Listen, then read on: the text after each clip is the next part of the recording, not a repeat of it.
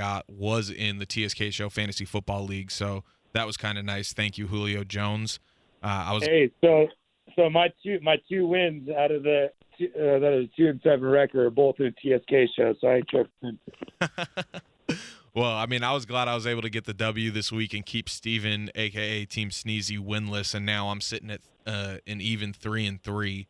So that's pretty nice. I'm I'm one and five though in the Valley Village Invitational, and then I'm two and four in the League of Fools, coming off a loss by 0.14. Thank you, Tyreek Hill, for only getting Wow. five and a half points on Monday Night Football. I literally lost by 0.14 points. It was awful. Hey, but if you're at 500 in the TSK show league, you're you're uh, you're looking good. You got the money. You got the money in sight. Yes. No, I mean, listen, the TSK Show League is very competitive and I mean, my other leagues they're they're pretty competitive too. I'm everyone else is either 500 or better. There's only me and like one or two other teams that are under 500. So, I mean, everybody that I play fantasy football with takes it pretty seriously and that's that's always what makes it fun. We don't have people that just trash their lineups if if they get a bad record early on in the season or they just give away players on a fire sale. So everyone takes it pretty seriously. So we we keep each other in check. Yes, sir. I'm ready to bring home this championship already. Yeah, I know I know you want to bring home the trophy. But uh all right, you got the TSK show power rankings ready to go? Yes, sir. All I right. mean, outside of my usual dilemma at number ten, I'm gonna uh, I'll I'll open it up with I'll, I'll give you uh, a peek behind the curtain as to what I'm dealing with here. Um, so I'll take a little bit more time on ten. I'll rush through the last nine, but at number ten, man, it's tough because I think there's a small there's a there's a group there's a handful of teams that have really good records. I mean, like uh, for you know the teams are Cleveland, Chicago, Arizona, the Los Angeles Rams, and the Colts. All the all five of those teams have really good records, but they all have really bad losses on their resume as well. So it's it's kind of like, all right, who's whose big loss are you gonna like not think about the most? And so um, today I'm gonna go. I'm gonna roll with your Rams. I'm Yes. gonna roll with Let's the Rams. go. I'm gonna roll with the Rams for one more week. You know, I real you know me, I really wanted to put Cleveland in that spot. Um, but after I just can't you know, I can't see that game that they played against Pittsburgh and put them in the top 10 anymore. You know, even though I have Pittsburgh as a very very good team, I I I can't watch that loss and and put the Browns in my top 10. So I'm going to roll with the Rams. Um, I think Indianapolis would probably be the popular vote uh, between the masses. Um, but uh, I'm going to go with the Rams at number 10. Uh, coming off the bad loss, I think that they uh, it's it's not it's not panic time. They're in a good position in a really tough NFC West. Uh, they just you know I think that Seattle will take care of Arizona and and you know if Los Angeles can take care of business this week, which is a big matchup against Chicago, uh, they'll be in second place for the NFC West and and a wild card slot. So uh, I like the Rams at number ten. Number nine, I got the Buffalo Bills. This team's kind of just, uh, you know, they they were four and zero, lost two in a row. Um, you know, they did lose to two two pretty good teams, but uh, on a two and zero skid, I got I got to put them at number nine, and I got to have Tennessee at number eight above them, purely because Tennessee beat Buffalo. Um, those teams are pretty neck and neck in my in my eyes. Uh, I don't see a huge difference between Tennessee and Buffalo, but right now Tennessee's undefeated. Uh, they're looking really, really impressive. I'm not super. I, I'm not super sold on them being a Super Bowl contender, but as of right now, they're they're a problem. Uh, coming in at number seven, I got the three and two New Orleans Saints. Uh, this is purely off of kind of just you know knowing who the Saints are. I know three and two is the the worst record in my top ten, but um, they're still they they're still the guys that that we that we know from the past. It's still Drew Brees, it's still Sean Payton. Alvin Kamara is having a dominant season, um, and I think when Michael Thomas gets back in there, they're going to be they're going to be close to getting over ten wins again this year, and and always a Super Bowl contender when you got a quarterback coach combo like that. Coming at number six, I got another team coming off a bad bad loss, and that's Green Bay Packers at four and one. Now I got Tampa Bay at number five at four and two, and purely that's another grouping like Tennessee and Buffalo. I'm purely going to give the edge to Tampa right now because they beat Green Bay in an impressive fashion. Um, so I'm gonna I'm gonna give them the edge. I, I think Tampa Bay and Green Bay are both Super Bowl contenders. They're they're the two biggest threats to Seattle right now as far as the NFC title goes. Uh, and Tampa Bay is only going to get better. I don't I don't I don't see Green Bay dropping off at all. They'll probably be around the 12 win mark. Uh, coming in at number four, I've got the ball. I've got the uh, sorry, I've got the Pittsburgh Steelers, five and zero. I think a lot of teams could even have this. I think people could have them one, two, three, four, anywhere in that mix. I'm not going to argue. Um, they look dominant. They're well rounded. They're a defensive minded franchise. Ben Roethlisberger bounced back from injury well. Um, they have a ton of offensive weapons, and they're undefeated right now. Uh, they're they're a 100% a contender for the title. So at number three, I got their division foe, the Baltimore Ravens. I got the Baltimore Ravens slightly ahead of the Steelers. Still, I know the Steelers have come out impressive out the gates, but I still think that Lamar Jackson, um, their offensive weapons and their defense are just a tad better than what Pittsburgh's got going on. And really, it probably comes down to just Lamar Jackson right now over Roethlisberger. Um, then coming at number two, I've got the Seattle Seahawks at five and zero, oh, coming off the bye.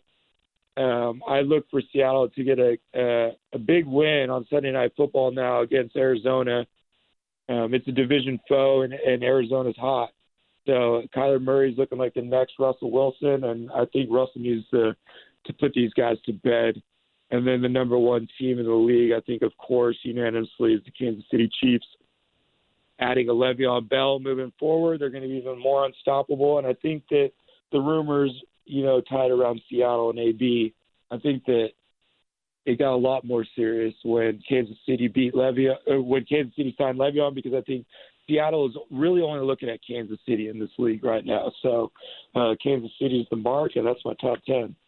All right. Well, the only thing I wanted to touch on, and I figured we get it out of the way now instead of talking about Baltimore when we talk about the teams on bye when we do the picks of the week. But uh, Minnesota trading Yannick Ngakoue to Baltimore for two draft picks, one third rounder in this upcoming draft, and then a conditional fifth rounder in 2022. He's on his third team in three months now. He's from Maryland, went to Maryland, and then got drafted by Jacksonville. Baltimore has been trying to trade for him this whole time, basically and finally got a deal done. And it, it reunites him and Calais Campbell on that D line. So, I mean, look out for Baltimore's defense. What What are your thoughts on that trade? Um, it's it's it's their version of Le'Veon Bell. You know, it's their version of if Seattle were to go after Antonio Brown or Tampa Bay going after Leonard Fournette. I mean, these Super Bowl these Super Bowl caliber teams are trying to make moves to take it over the top. It's not like the NBA. I think as far as superstars just just it's a lot easier to make trades. You know what I mean? And these super teams can add even more superstars. Where it's like a lot of these players, if they went to a team that was in the middle of the road, they would take them over the top and turn them into a playoff team. But um, you know, Super Bowls are hard to come by. Uh, there's a new. It seems like there's a new champ every year, and this makes Baltimore scary good. I mean, I think on paper, they've got to have the best defense in the league. Yeah, and I mean, you just you look at teams that are in the hunt and they're always trying to to make moves that are going to push them over the top and this is really Baltimore pushing their chips in the middle saying we're all in on this year and Kansas City getting Le'Veon and potentially Seattle getting Antonio Brown. It's like these teams they're they're just trying to make moves to push them over the top and and get that Super Bowl in February. Yeah, and there's going to be more, you know, and Seattle's made moves like this in the past um, you know, Jadeveon, Sheldon Richardson, Percy Harvin. So it's like it's not even if the Antonio Brown thing doesn't come through, we see these type of moves throughout, you know, uh, throughout the years, and it, it's it's not necessarily weird, but it's just scary. You know, when these when these good football players they're on bad teams that kind of get forgotten about for just a half a year, they get traded to a dominant team. It's like, oh shit, here we go again. Yeah, totally. But all right, now before we make our picks of the week, this segment of the Sports Kingdom show is sponsored by J Diamond Estates. For all of your real estate needs here in the Los Angeles area, contact Jacob Diamond at 818 451 8539, or you can check out his website, jdiamondestates.com. DRE number 020-68311. All right, uh, I'll say Jacob's record since he's not here first. He went eight and six last week, so he's now sixty-one and thirty. Tyler, what was your record last week for the Oh yeah, I the week? knotted it up with Jacob. I went nine and five. I'm 61 and 30. You're sixty-one and thirty as well. Yep. So Jacob went eight and six. You went nine and five. Don't don't tell me you went 10 and four. I went ten and four. So we're all sixty-one and thirty. That's solid as fuck, man. That's the shit. I like it. We're doing very well for ourselves this year. We need to we need to really start putting money on this. I, I don't know why we haven't Well- started doing that. Yeah, we might we might have to uh, we might have to start taking spreads to kind of get some disparity here. Yeah. So uh, we'll we'll have to try and shake things up. But In fact, in fact, do you? Yeah, there's two games that I want to decide based on the spread because I don't know them. Do you have the spreads or no? I have them as of last night when I did my um, Okay, all right. notes. I can games I'm I can bring them there's up. two- yeah, there's two games I want you to bring up the spread: Okay. Pittsburgh and Green Bay. All right. Well, I'll, I'll bring them up right now, and you write them down. All right. So Pittsburgh and Tennessee is Tennessee minus one, Wow. Okay. and then Green Bay is. Why can't I find their game? Oh, okay. Green Bay minus three and a half. Tight games. All right, let's do it. Okay. All right. So it is 3:25 p.m. Pacific Standard Time on Thursday, October 22nd. We're trying to get this in before the Thursday night game between the New York Giants and the Philadelphia Eagles kickoff. Uh, this is a battle for first place, Tyler. The Giants coming off their first W of the year. They are one in five. Philly coming off a two-point loss to Baltimore. Uh, Philadelphia is coming in at one and four. I'm not really sure what's going on with Philadelphia and their quarterback situation. They they're throwing Jalen Hurts out there in certain Yeah, yeah, packages. yeah, yeah. You are. You just don't want to say it, Well, I mean, Carson You- Wentz is clearly know on his way out. huh? Carson Wentz is clearly on his way out. Bingo. So you so, so don't say you don't know what's going on. Listen to your gut. All right. Well, I got Philly winning this game tonight. I think that they're going to take control of first place in the NFC East. Uh, obviously, the Giants they're riding high, coming off the first victory of the year, but they are still missing Saquon Barkley, Daniel Jones at quarterback. There's still some questions with that, and Joe Judge is a, as a first year head coach going up against uh, Doug Pederson of the the Eagles.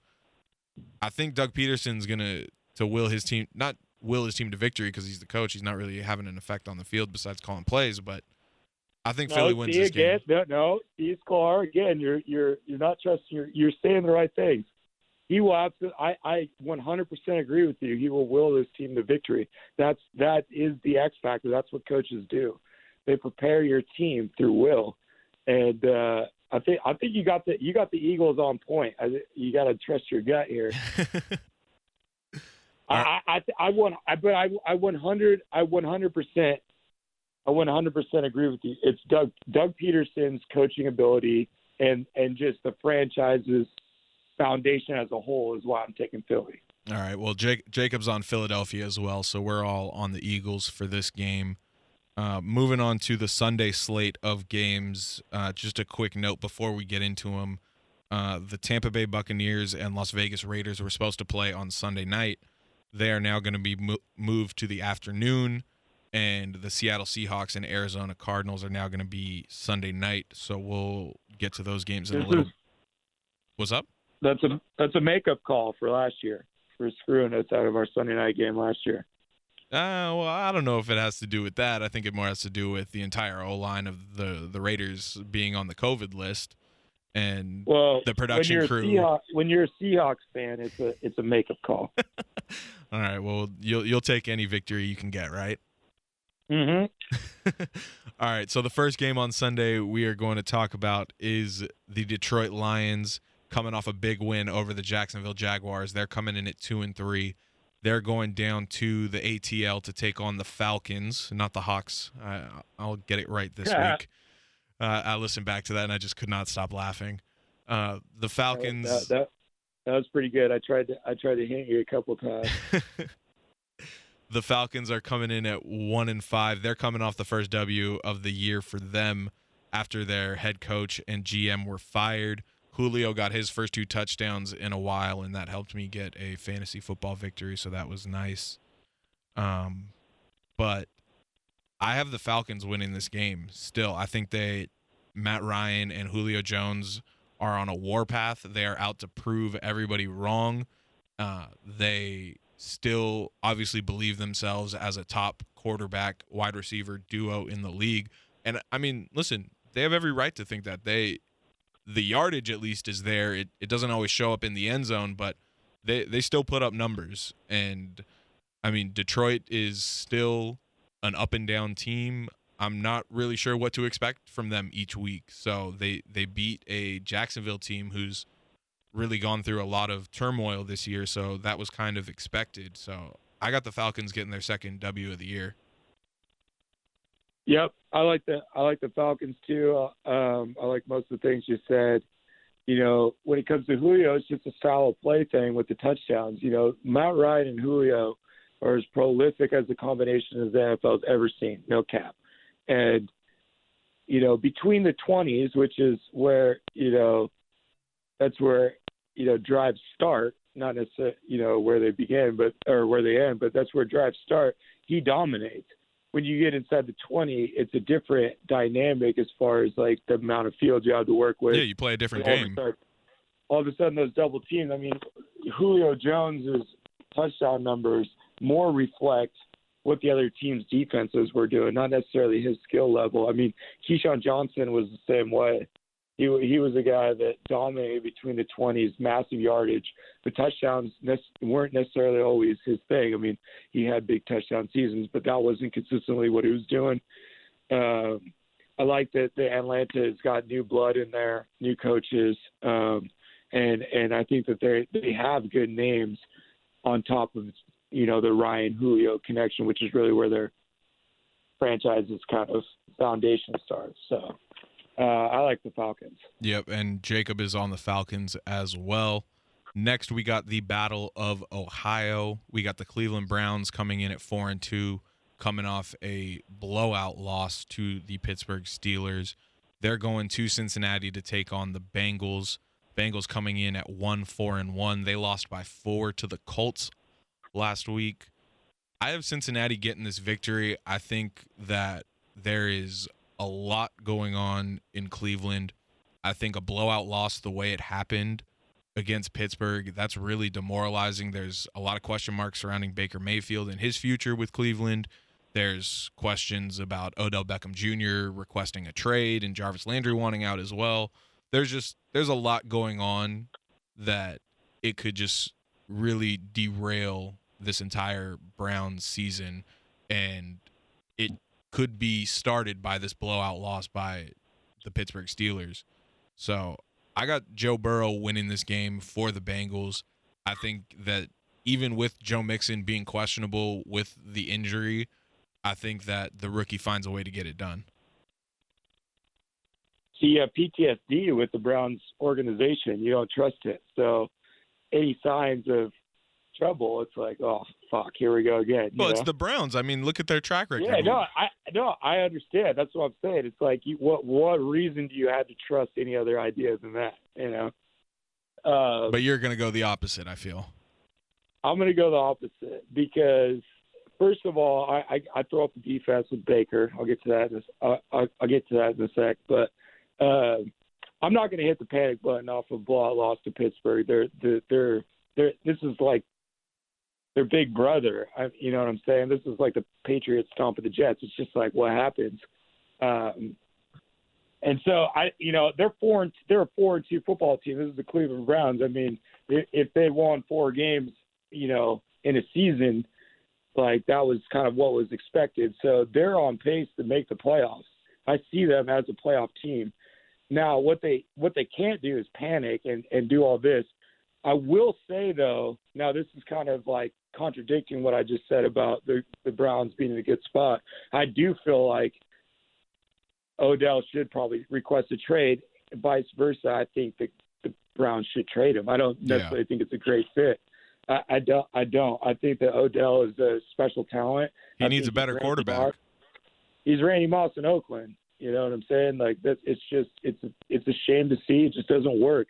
Now I'm going to get to my now. I want to get to Baker real quick. I'm taking the Browns to win this game because uh, I think they're a better football team. They have w- much more talent. Uh, Baker's dealt with a lot.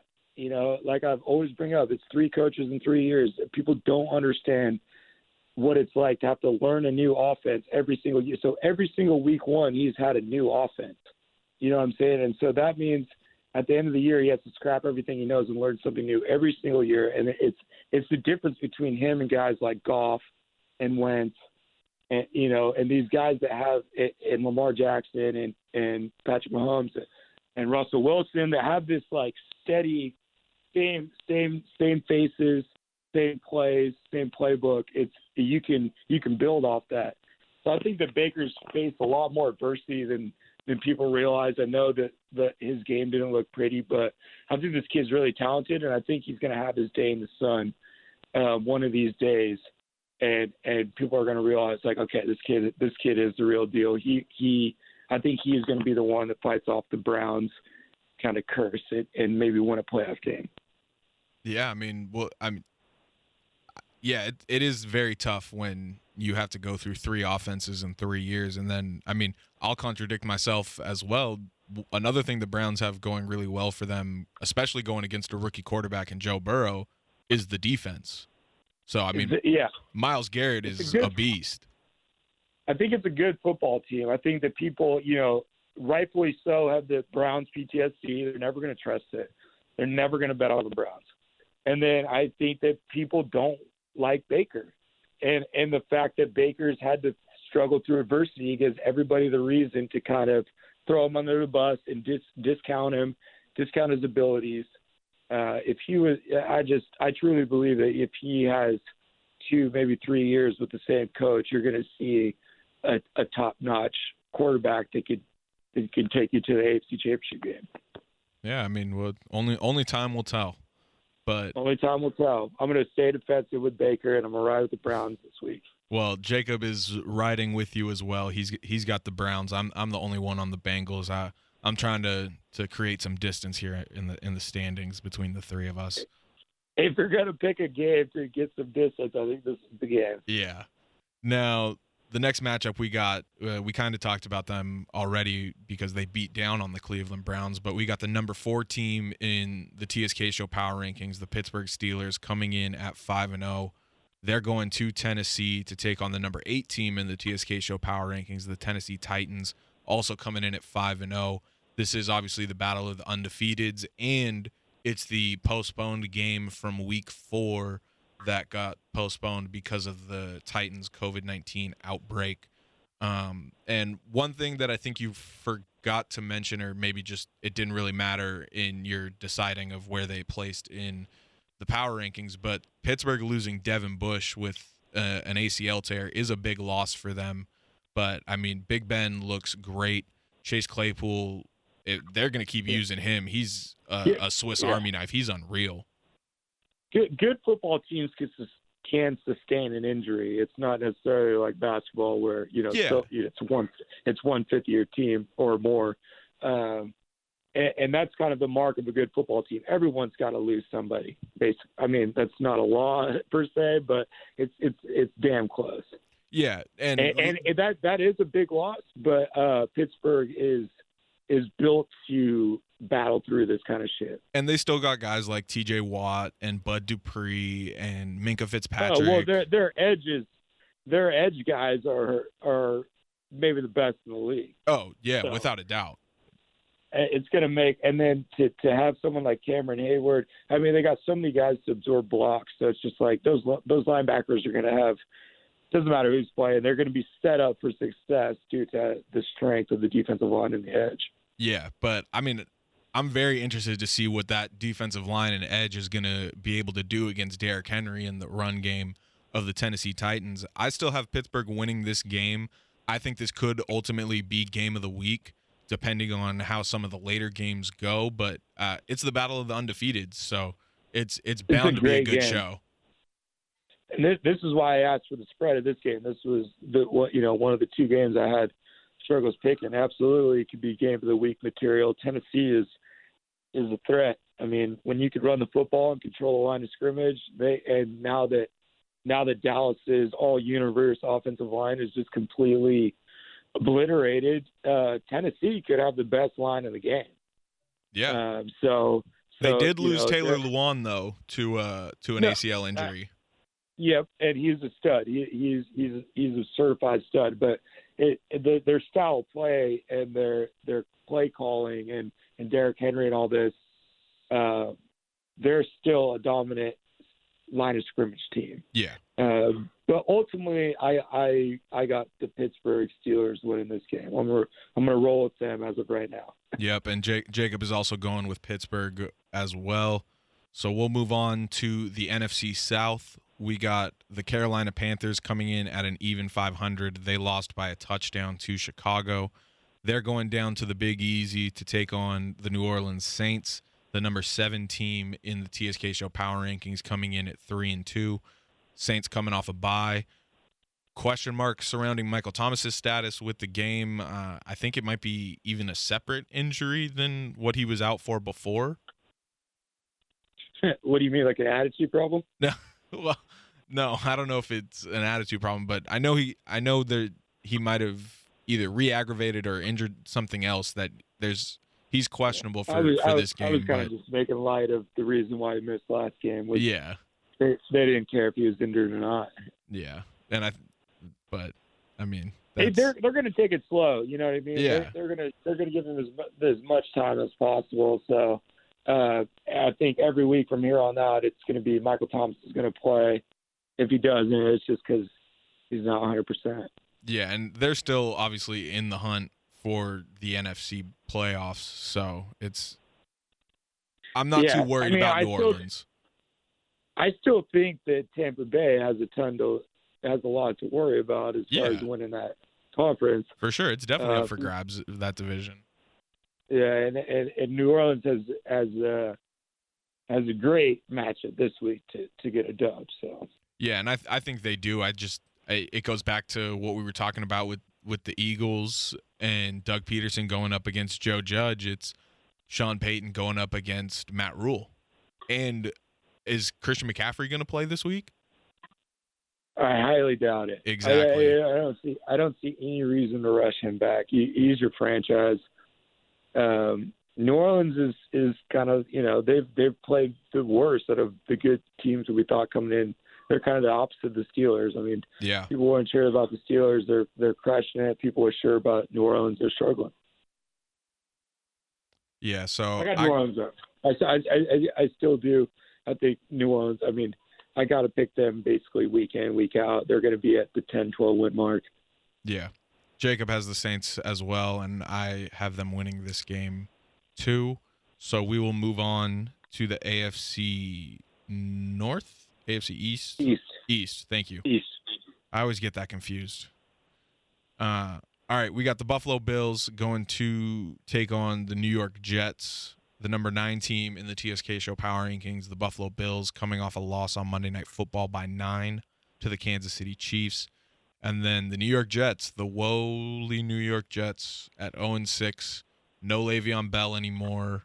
Uh, just for fun, Buffalo is favored minus 13 uh, for this game. So uh, it's it's pretty self-explanatory here. I got I got the Bills winning this game. Jacob has the Bills winning this game. Tyler, I'm assuming you have the Bills winning this game. Yeah, yeah. To be a pretty boring game. They're going to take care of the ball. Probably won't be very high scoring. They'll Yeah. handle business. Yep. All right, now we got uh, the other NFC East matchup this week. We got the Dallas Cowboys coming in at two and four after getting crushed by the Arizona Cardinals on Monday Night Football. They're going to the nation's capital to take on the Washington football team, who lost by one to the New York Giants. And it was also announced that they're going to be keeping the name the Washington football team for at least one more season. So I just thought I'd add that little tidbit. Um, but Dallas coming in at two and four. I know they got crushed by Arizona, but I still think the Cowboys are a better team than the Washington football team, even without Dak Prescott. Um, I think they're going to feed Zeke as as much as possible, even if Washington stacks the box. Um, but I, I got Dallas winning this game, and Jacob does as well. Uh, I mean, I don't know why, but I have Dallas winning this game. I mean, Zeke's got Zeke. Zeke has to step up. I mean, this Yeah. is where he's really got to cement his cement his place in NFL history and be able to carry a team. I mean, there's no offensive line, there's no Dak. You've got weapons on the outside, and that's about it.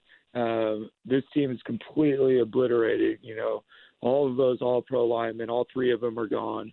Frederick, Zack Martin, and Tyron Smith, and and and and um, La'el Collins actually, and then you know Dak Dak is out. So um, they they're not the same football team, and so Zeke needs to be the guy to step up. And he, you know, he had what was a heartbreaking game last game to, basically lost him the game. I mean, they counted on him. Well, he's got to protect the ball. He's had five fumbles in six weeks. Yep. And so, and that, yeah, that and you cannot win and you can't play if you're doing that kind of stuff. And and they need him to step up. Um, but I mean, uh, Washington just, just doesn't have anything going for him right now. So I, I I'm going to go with Dallas. Um, on the namesake, though, I am I'm I'm down with them keeping keeping the football team uh, going for another year. You know, a lot of people bring up soccer. Soccer I wouldn't be does it a surprised. I wouldn't be surprised if they just kept it permanently and we're just like, you know what, we're just the Washington football team from now on. And, and you know, I like it. I, I don't think there's anything wrong with it, especially because um, they kept the colors, and then the fans. You know, their their mascot wasn't really like Native Americans. I mean, their fans dress up like pigs. Yeah. You know what I mean? That that's their like. And now they so- just now it's just like a, a a red and gold like W. Yeah, so they kept the colors, you know what I mean, and then and then so they they keep some, kind of some of the legacy, and then with their fans, I mean, their fans are going to be able to do what they were doing before. It's similar to like the dog pound in Cleveland. It's Yep. it doesn't really have anything to do with the mascot. Um, so the fans have an identity, you know what I mean? They have pride and they have like something that you know sets them apart from everybody else. So uh, I'm down with it all. I don't I don't necessarily think they need a name. Yeah. So, all right, uh, Jacob also has the Cowboys. I can't remember if I mentioned that already or not. Uh, but the next game we got is the uh, the oh, it's the other game you wanted to, to check out, Tyler. The Green Bay Packers going down to Houston to take on the Texans. Uh, the Packers, their first loss of the year against the Tampa Bay Buccaneers, got absolutely crushed. Houston, they're coming off a loss in overtime to Tennessee. Um, I got Green Bay winning this game. Aaron Rodgers, I think, is going to have a, a big time bounce back game, and I think they're just going to to. I think they're really just going to pick up right back up where they left off before Tampa Bay coming out coming out of the bye.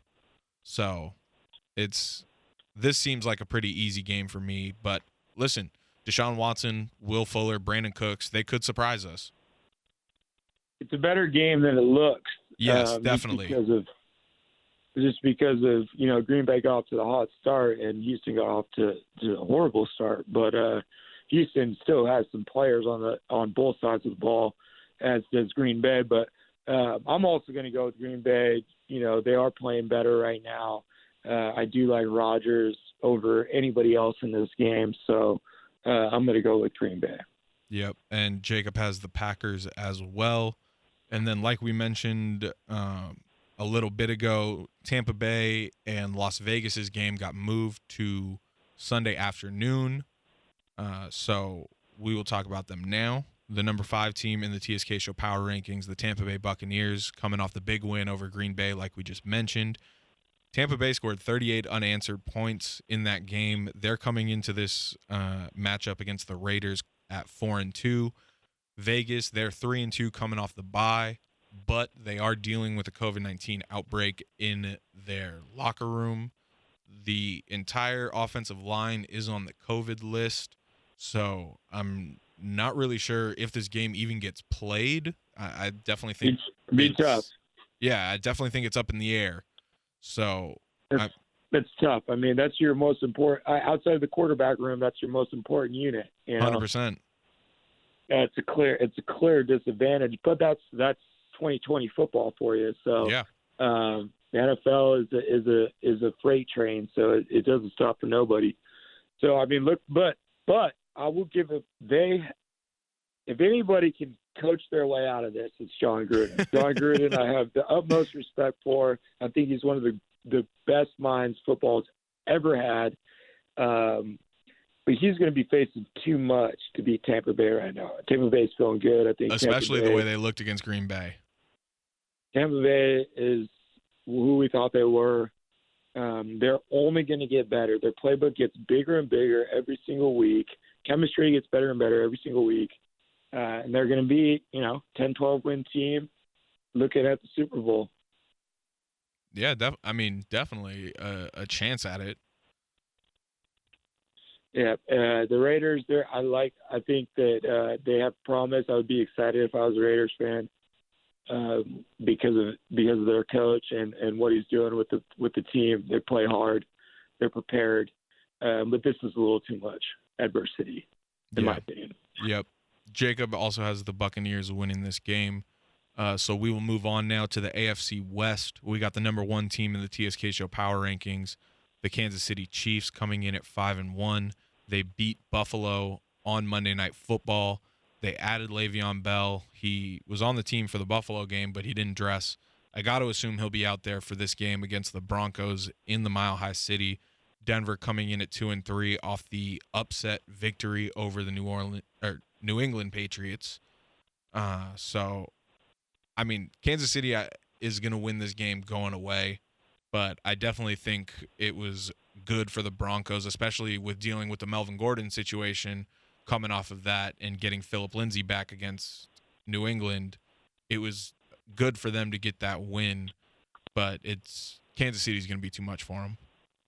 Denver. Yeah, I, I won't spend too much time on Kansas City because we all know the story there. I think Yeah. they're going to win, but um, Denver's been completely hamstrung by uh, you know quarterback play and and injury. Uh, now they've been. I feel like they they probably would have been able to sustain the injuries if- if they had good quarterback play. I think that you know John Elway might be just a little bit too close to the position, and and, and he's had. I, I feel like he's done a horrible job, and and I rarely am that critical of you know an upper management guy, especially someone that I think overall is is a good football mind, but his quarterbacks it's been a horrible horrible ride since Peyton Manning. Um, I, I I wish they would make a trade uh, and try to get one of these young guys. You know, um, Get Josh, Josh Rosen to Denver. Wow, we just said that at the same time. Josh Rosen, Dwayne Haskins. I mean, there's there's you know Ryan Fitzpatrick. If you want No, to, we'll like, talk about Fitz you- Fitzmagic in a little bit.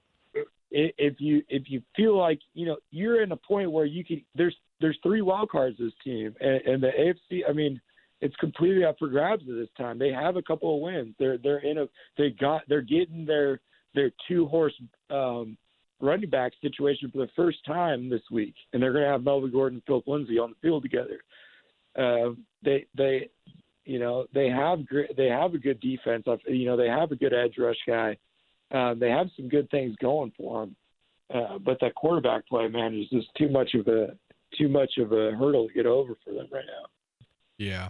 So I mean, it's it's going to be tough for them going up against Kansas City. Jacob has the Chiefs winning as well. Um, it's I I will say though, I know we didn't spend a lot of time on him. I'm very excited to see what Le'Veon looks like with this Kansas City offense. It's gonna be fun. Yeah. All right, the next matchup we got is the San Francisco 49ers coming off the big win over the Los Angeles Rams. Uh, the 49ers got back to an even 500 at 3 and 3. They're going east up to Foxborough to take on the New England Patriots coming off the big loss to the Broncos like we just man- mentioned. They did get Cam Newton back against the Broncos, but he just didn't look all that great uh, after missing some time with COVID nineteen, and and really the team just didn't look great. They're they're gonna have to figure something out on offense other than having Cam Newton be the center of the offense. So I'm I'm interested to see what happens there. But I think with the way that the Niners have been so up and down this year, I think Bill Belichick is is going to be able to to get a victory for the Patriots this week. So I think the Patriots yeah. move to 500 and the 49ers move to 3 and 4. Jacob is also uh or he's not also. He he's got the 49ers winning this game. So I got the Patriots. Jacob has go. the 49ers. Who do you have, Tyler? I got I got to go with the Patriots on yep. this one. Uh, this is a weird, you know. Yeah, weird year, game. This matchup, last year, this matchup would have been a Super Bowl, you know, like preview type of matchup. Um, this year, they're both kind of in the middle of the road, struggling to kind of, you know, figure out which way they're gonna which way they're gonna go this season. Um, but I like New I like New England New England better than San Francisco as a whole for sure. Yep. All right, the next uh, matchup, it's the last afternoon game. We got the Jacksonville Jaguars coming here to Los Angeles. The Jaguars coming in at one and five, coming off a loss to the Detroit Lions. They're they're in a tough hole now, and they're they're going to Los Angeles. They're coming here to play the Chargers, coming in at one and four. They're coming off a bye. Uh, Justin Herbert was officially named the starter. Uh, I believe even before the bye week even started. So it's it's Herbert's team now, and and I got There's Herbert. another guy, Tyrod. There's another guy that's available. Oh yeah, definitely. Um. Oh wow. Sorry, I just got a Twitter notification that Doug Christie liked one of my tweets that I was tagged in. That's kind of cool. Hey, shout out, shout out, uh, uh, Seattle, uh, Seattle kid. But more importantly, he's a small town kid from Southwest Washington. Went to like a a one A school, which in California I don't even know if they have a classification for. Um, it, he he went to a tiny school, and they uh, Mark uh, I believe it was Mark Morris. Now I'll be pissed if I look it up and I was wrong. Uh, but he transferred to Seattle, played at Beach the last two years. But that's dope, man. Shout out Doug Christie, Seattle yeah. legend. Yeah, so he tweeted like four hours ago, "What is the greatest basketball performance you've seen in person?" and one of the hosts I work with, uh, Mr. Mo Kelly, here at uh, the radio station KFI AM 640, I, I, I work at his show on Saturdays and Sundays. He said that the greatest basketball performance he's ever seen in person was David Robinson's 71 against the Clippers and Michael Jordan's 59 against the Pistons at the Palace on Easter Easter Day in 1988 and then he tagged me and a couple other people to like be like, "Oh, what are your perform like best performances you've seen?" So I said I saw Kobe drop 38 in the playoffs against the Nuggets at Staples in 2012, and I was at the home opener this season for LeBron James and Anthony Davis against the Jazz, and that was the tweet that Doug Christie liked. That's dope, yep. dude. I saw, I saw, I was at the, I was at the Sunday night game where Shaun Alexander I had five touchdowns in the first half. Oh shit! Yep, big time. Yep. But all right, let's against the, Ra- against the Raiders, I believe. Um, that that part, it's been a while. Yeah. All right, that's uh. Let's get back to the Chargers and the Jaguars. Uh, like we were saying, Justin Herbert, it's officially his team now. He's the starter. I think he gets his first victory as a starter for the Chargers at home against the Jaguars. Like I said, for the Jaguars, they're in a tough hole now at one and five. Gardner's Gardner Minshew's kept them in some games definitely, but there have also been some timely, timely mistakes, and and really, like we said when we were talking about Ngakoue getting traded to the Ravens, there's just been a lot of turnover, a lot of a lot of distractions going on for that organization. So uh, I don't really see them getting a victory against the Chargers this weekend. Uh, yeah, I, I I think that this Chargers team has been is just uh, my God, and, and I know I said this all year last year too, but God, they're on the brink of just being a really good football team. And Justin Herbert, I think, is going to take them over the top. The last four games he's played, he's lost, but he's been competitive in all four of them. He's a young kid, and he's amazing throwing the football. So uh, I'd like the Chargers to win this game and and hopefully get over the top as as a playoff football team within the next year or two with Herbert. Yeah, I mean they just got to stay healthy. That's really the key for well, them. Yeah, I mean, while they have Bosa and Ingram, you know, to get good quarterback play out of a rookie contract, they could really make a play. You know what I mean? That's yeah, that's were... the formula to to make the Super Bowl is, you know, good rookie good rookie contract, quarterback play, um, you know, play well in the line of scrimmage. You you got a shot. Yeah, their window is definitely closing, but uh, it's they just got to get healthy. But all right, It's either closing or it's just opening, one of the two. Yeah. Which is why it's been such a teeter totter thing for them. That's a good point. All right, the the Sunday night matchup now is the NFC West. It is a battle of The this- Bird Gang. the birds. Yes, the battle of the birds. We got the number two team in the TSK show power rankings, the undefeated Seattle Seahawks, coming in at five and zero off the bye week. They're going down to the desert to take on the Arizona Cardinals, coming in at four and two. They crushed Dallas on Monday Night Football. Kyler Murray was just running all over the place, throwing touchdowns, running them, running them in. He was going crazy. It was really fun to watch, um, but unfortunately, that fun ends on Sunday night because Seattle is going to move on to six and zero, and it's pretty easy call for me. Yeah, it's a it's a state it's a it's a statement game. It's a bigger game for Seattle than people realize. We get coming off the bye, so we got extra time uh, playing a young quarterback. But uh, you know, he's had some time with his coach. He, he they're they're ready to go. Arizona's not going to back down to Seattle in one bit. But uh, Seattle's the better football team. Seattle's looking for a Super Bowl. I think you know this may be brash, but Seattle could win 14 games this year. You never know. This could be the best Seattle team of the bunch, um, just because of you know, you know, before we were a defensive-minded team, Russell was was young and be relied on the Marshawn so much. Now it's Russell Wilson's team, and he's matured and flourishing. So this could be the best team we've ever had. And uh, also, I think you know, Kyler really, you know, I said it earlier in the show, but Kyler really is the next next next up, next coming of For Russell sure. Wilson. Is uh, Jamal Adams going to be ready to play for Sunday night? It, it, it's it's questionable, but I doubt he does. I doubt he plays. Interesting. Okay. And no no rush. No, I mean no reason to rush. You know what I'm saying?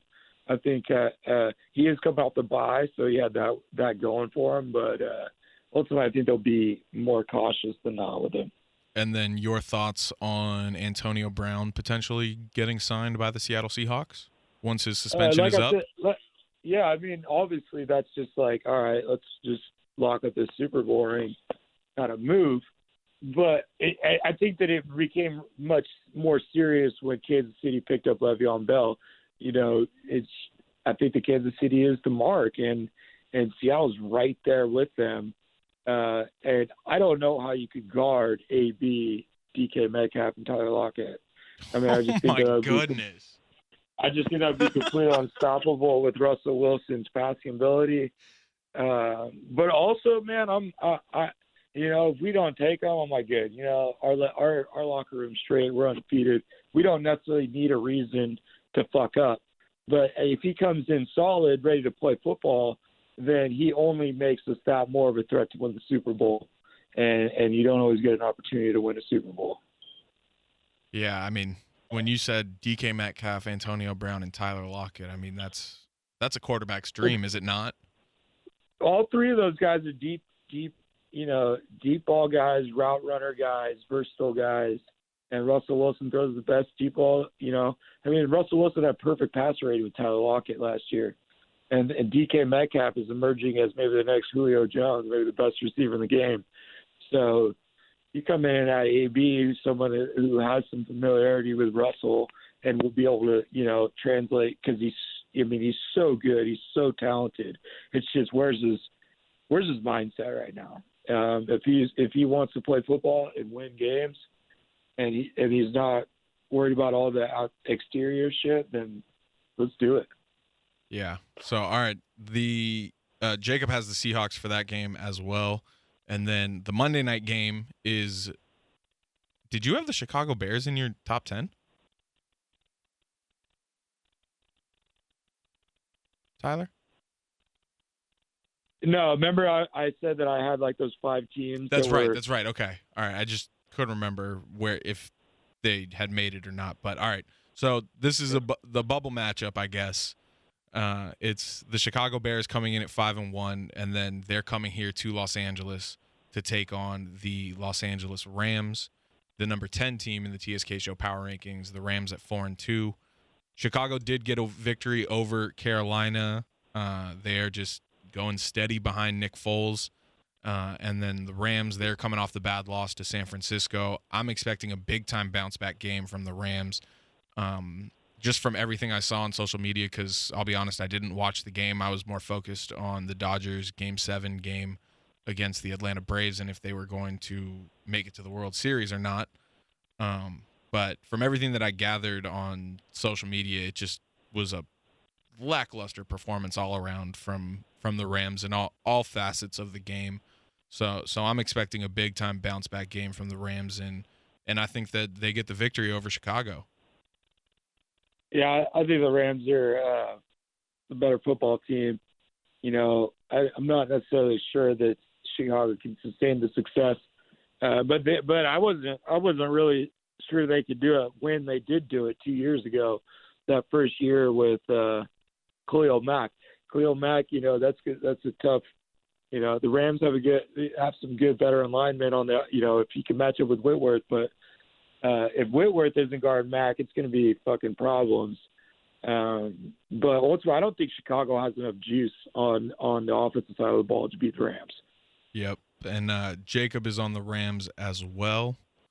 Uh, so that that is all the games. Uh, I just had a couple notes on uh, the bye week teams. Obviously, we got Indianapolis Colts at four and two. They're on a bye. The Minnesota Vikings at one and five on the bye. The Baltimore Ravens, the number three team in the TSK Show Power Rankings, uh, they are on a bye at five and one. And then the team that I wanted to talk about, uh, the last team on bye, the Miami Dolphins at three and three they benched Ryan Fitzpatrick and Tua Tagovailoa is officially in and the starting quarterback. And I want to officially commence Operation Get Fitzmagic to Dallas. Oh God! Well, uh, or mean, I Cleveland. I that- mean, who knows? It's. I just feel bad for Fitzpatrick and the way that Yeah. it all went down, and him finding out on a Zoom call with the rest of the team, not having a private conversation with the coach or the quarterback's coach, or just like all the quarterbacks, um, having a conversation in in the quarterback room. Uh, I think I, I guess I heard on the Pat McAfee show that uh, Ryan's kids found out on Twitter and then they told their dad, kind of thing, and that's how it it was just all bad the way the Dolphins handled this, in my opinion. And and Fitzpatrick was very honest in uh, a press conference afterwards about his feelings about it, and he was like, you know, I feel like this job kind of got ripped out of my hands. I thought this was my team. Uh, he's one. He's questioning if he's ever going to start an NFL game again. Um, I don't really like the move that the Dolphins are making, especially going into the bye week. Um, I don't think Tua's ready, in my opinion, but that's just me. What What are your thoughts, Tyler? Uh, well, first of all, I couldn't I couldn't hate a move more than this type of shit. I, I it it it drives me fucking nuts, and it's why that it's why I have a disconnect with ownership. Uh, even some G, I mean, I you know I think this was an upper man, maybe the GM, but I think it's got to be an upper management um, ownership move. And if it's a coaching move, then I just it's that's even more frustrating. But this is just such a this is just a I I can't find an angle where this makes sense other than like Tua is your future. Um, but that that that could be true. In They're in coming off winning two in a row, though. It's so much more than that. I mean, it, dude, I've I've preached on this show uh, to how much of a difference it makes when you can sit as a rookie. Um, how much it makes a difference for a quarterback to have coaches multiple years in a row. I think that people don't understand like the learning curve and how how how much these guys have to learn as a quarterback. Physically, you could throw the ball, but there's so much more than that at that position. Um, you're the coach on the field, and and man, Fitzmagic is playing great. He plays with passion. He makes football fun. Tua was their guy. No one, no one was no no one was under the assumption that he wasn't. This is purely just the impatient move, and and it's so stupid. You're just you uh, no one like you're only hindering Tua. Like I, I would say there's a five percent chance that he comes out and plays so good that they like make a playoff push. You know what I mean? Like if he does like and he has I, I think it is like you know it is a small possibility because I do feel like he's an extremely gifted player, and I I've always said that he's going to be the best quarterback in this class, even though I think Herbert's a, an amazing passer. I think Tua's got the juice. He's the one. Um, he's the one for this franchise, and you're just it's an unnecessary risk. You could lo- he could lose his confidence. He could lose a bunch of games. Fans could turn on him. Um, social media could turn on him. It, you know, if he comes out and plays a couple bad games, it's it's just you had a quarterback and you're the you're ahead of the Patriots in the standings. Um, it just it doesn't make sense in any regards. You let Tua learn this year, and you have the ultimate teacher in Fitzpatrick to teach him the game. I mean, Fitzpatrick is such a willing teammate. You know what I mean? The only things I hear about this guy is good when it comes to being a football player, uh, and he's fun to watch. Man, he gives your team a chance to win. Uh, it's it's it's frustrating to say the least, and and I I hope the best for Tua, but I hope the worst for the Dolphins because of shit like this. You're only putting the you're only putting Tua at risk. There's nothing necessarily to gain. He's going to be your guy next year, regardless. Are you going to win the Super Bowl this year? No. Uh, it's just, yeah, man. I, I could. It, it's just unreal, unreal to me. Yeah, no, I mean, you. I think you summed it up perfectly, and it's it's a mind-boggling move that I think a lot of people, at least outside the Dolphins organization, are questioning. It's impatience, man. I mean, yeah, no, that's exactly what it is. Everybody, everybody wants to on the field. Everybody wants their guy. It's just, man, bring this guy along at the right pace and and set him up for success because he could be your fucking future. I mean, he could be an elite Super Bowl winning quarterback if you do it right. I mean, look at I, like I don't mean to pick on Jared Goff, but it's like Jared Goff was brought up perfectly uh, you know, even, even and he got screwed over by Jeff Fisher in the beginning. Like Goff, Lamar, Patrick, like these guys were brought up perfectly, and and look at the success they're having, and and and Tua, uh, you know, you know who started it, Tyler? You know who started it? Who? Seattle with Russell. Well, no, Russell started game one. I'm oh, saying. Oh yeah, I'm i saying, guess, but I'm saying like and, putting the, I guess building Goff, the team. but, Yeah. So did Goff, but but I'm saying Goff had the like the same offense, the same coach, the whole ride. He didn't start game one actually. I think it was Case Keenum. Yeah, it was Case Keenum. But I was more uh, saying like just taking the moment by a stranglehold with the rookie quarterback and really putting a team around them to to succeed. Yeah, see, Russ is Russ is a, is an outlier. Of no one, I just uh, you know I I I I got to admit, like the year we won the Super Bowl, I was on social media saying that whole season Russ was going to be the reason why we didn't win it. Damn. But I, I was very critical of Russ in his first years in Seattle. Uh, I I didn't believe it, but turns out, you know, his, his the things I it's thought that held okay. him back.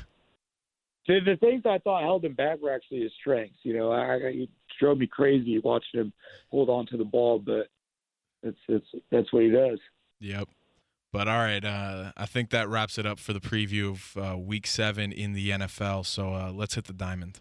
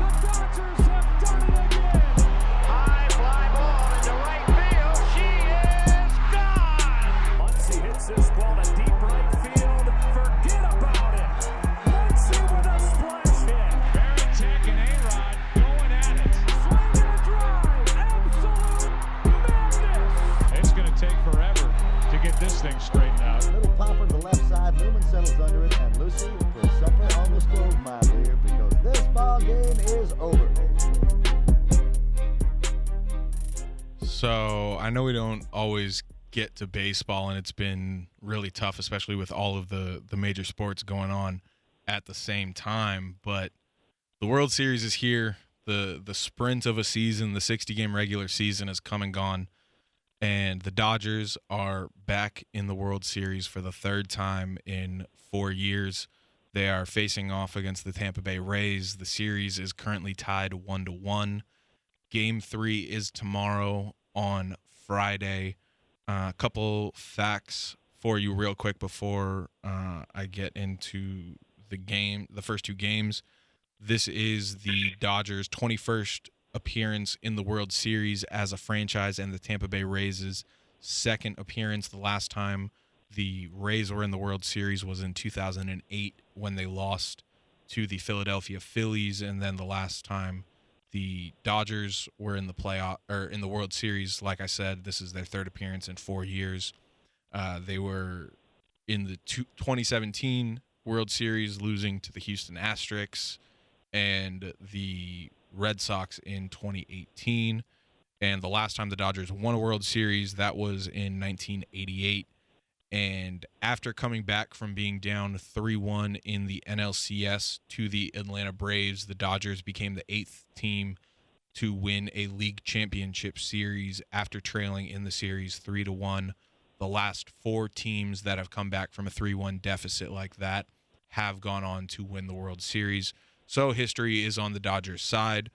Tyler, I know there's a stat since you've moved to Los Angeles. What is that again with the Dodgers? Eight straight, eight straight playoff appearances, and then eight straight uh, division titles too. and three and, and three uh, three World Series appearances. Not bad. Not bad. Oh, two. No, three. Three. This is the third Oh, since oh. you've moved here.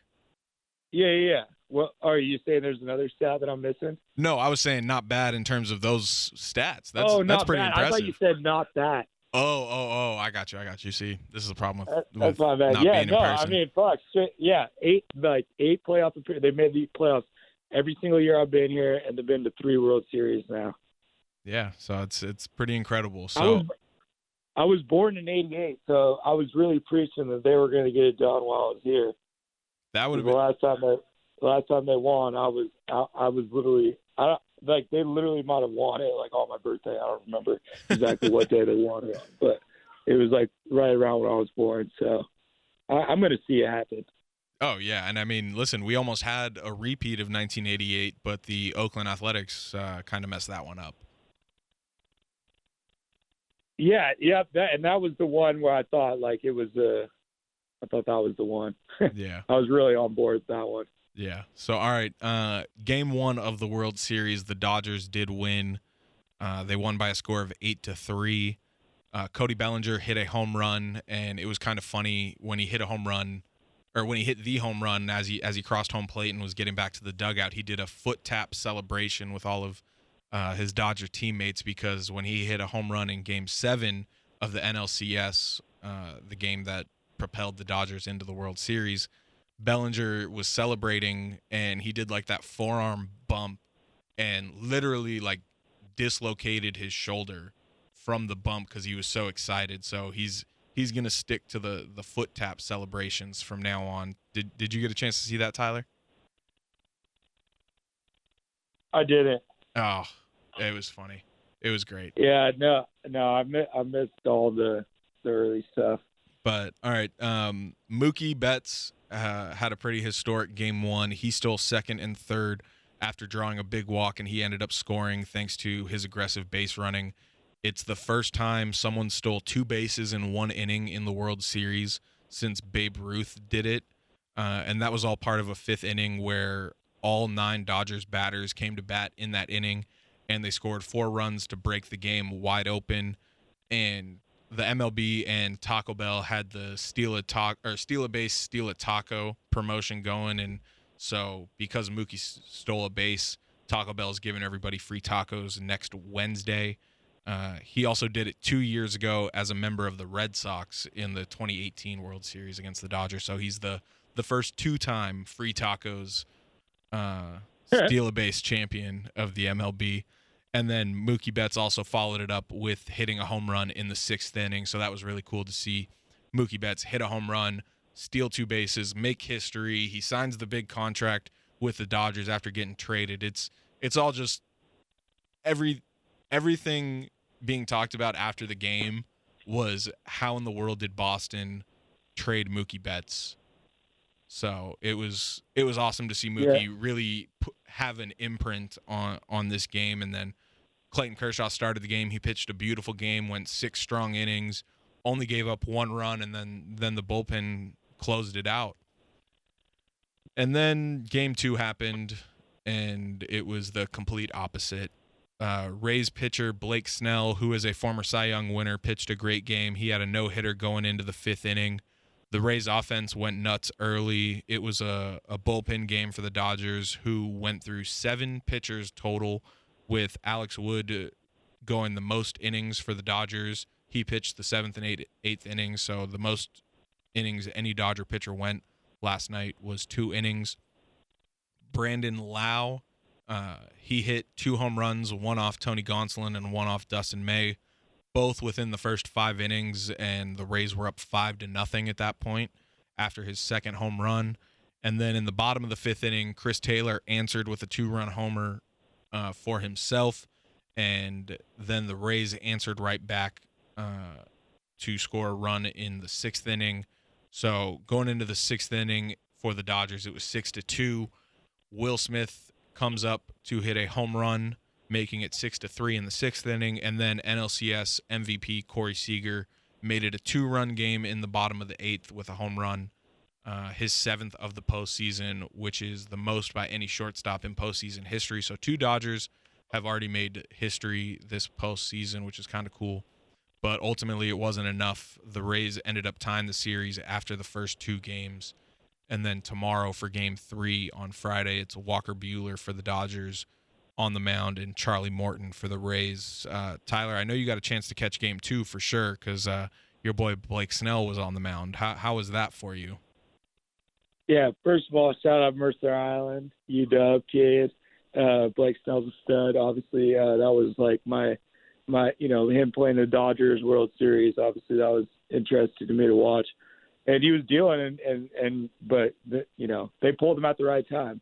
Uh, I I think that the Rays like stole the game. You know, I think the Dodgers are clearly the better team. Yeah, the um, Rays the Rays play had to play a perfect game last night to win, and the Dodgers still had a chance because their offense is yeah. just so potent. Yeah, that's yeah. That was kind of that was kind of what stood out to me was like Dodgers still look pretty nasty even in the loss. Um, so uh, it, it, it was uh, it, it was a good game to watch, especially because you know the Rays won, so I just happened to catch kind of like probably the most. Uh, you know, I, I assume Dodgers win the next three. So. Uh, oh, you got probably, the Dodgers in five.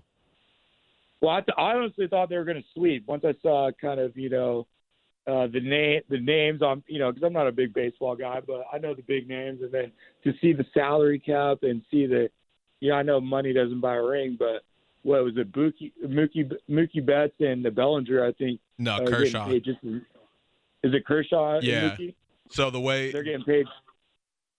Yeah, the way it's prorated with the the COVID nineteen salaries and and the shortened season, Mookie Betts and Clayton Kershaw combined uh, make more money than the entire Rays uh, team payroll. So that's quite an interesting fact and then uh, I loved watching the the uh, the redhead kid. His name's escaping me Dustin now. May. The pitcher. Man, that kid. That kid like just makes it look easy, dude. Like he, you know, there's there's pitchers and there's throwers, there's passers and there's throwers. Like this kid, this kid's got it. He can he can do it all. Yeah, he's got gas. He's just got to get get under control a little bit better. That that he misses his spots, and that's kind of what screwed him uh, on the home run. Right.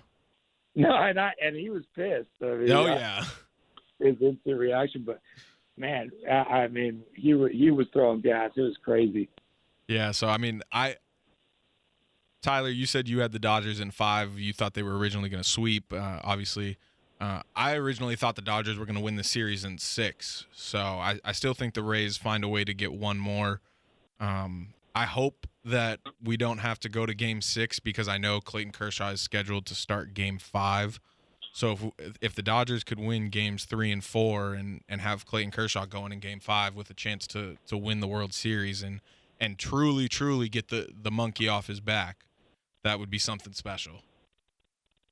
Yeah, I, I, I think they're I think they're primed to make it happen with the co- with the shortened COVID season.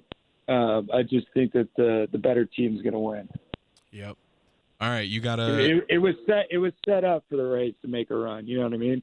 It only it only hurt the Dodgers, and the Dodgers stepped up and would they win 40 out of 60 games or whatever it was? Uh, they were 43 and 17, and then coming into the World Series, they were 52 and 20 with only losing yeah, one series yeah. for the entire year. Yeah.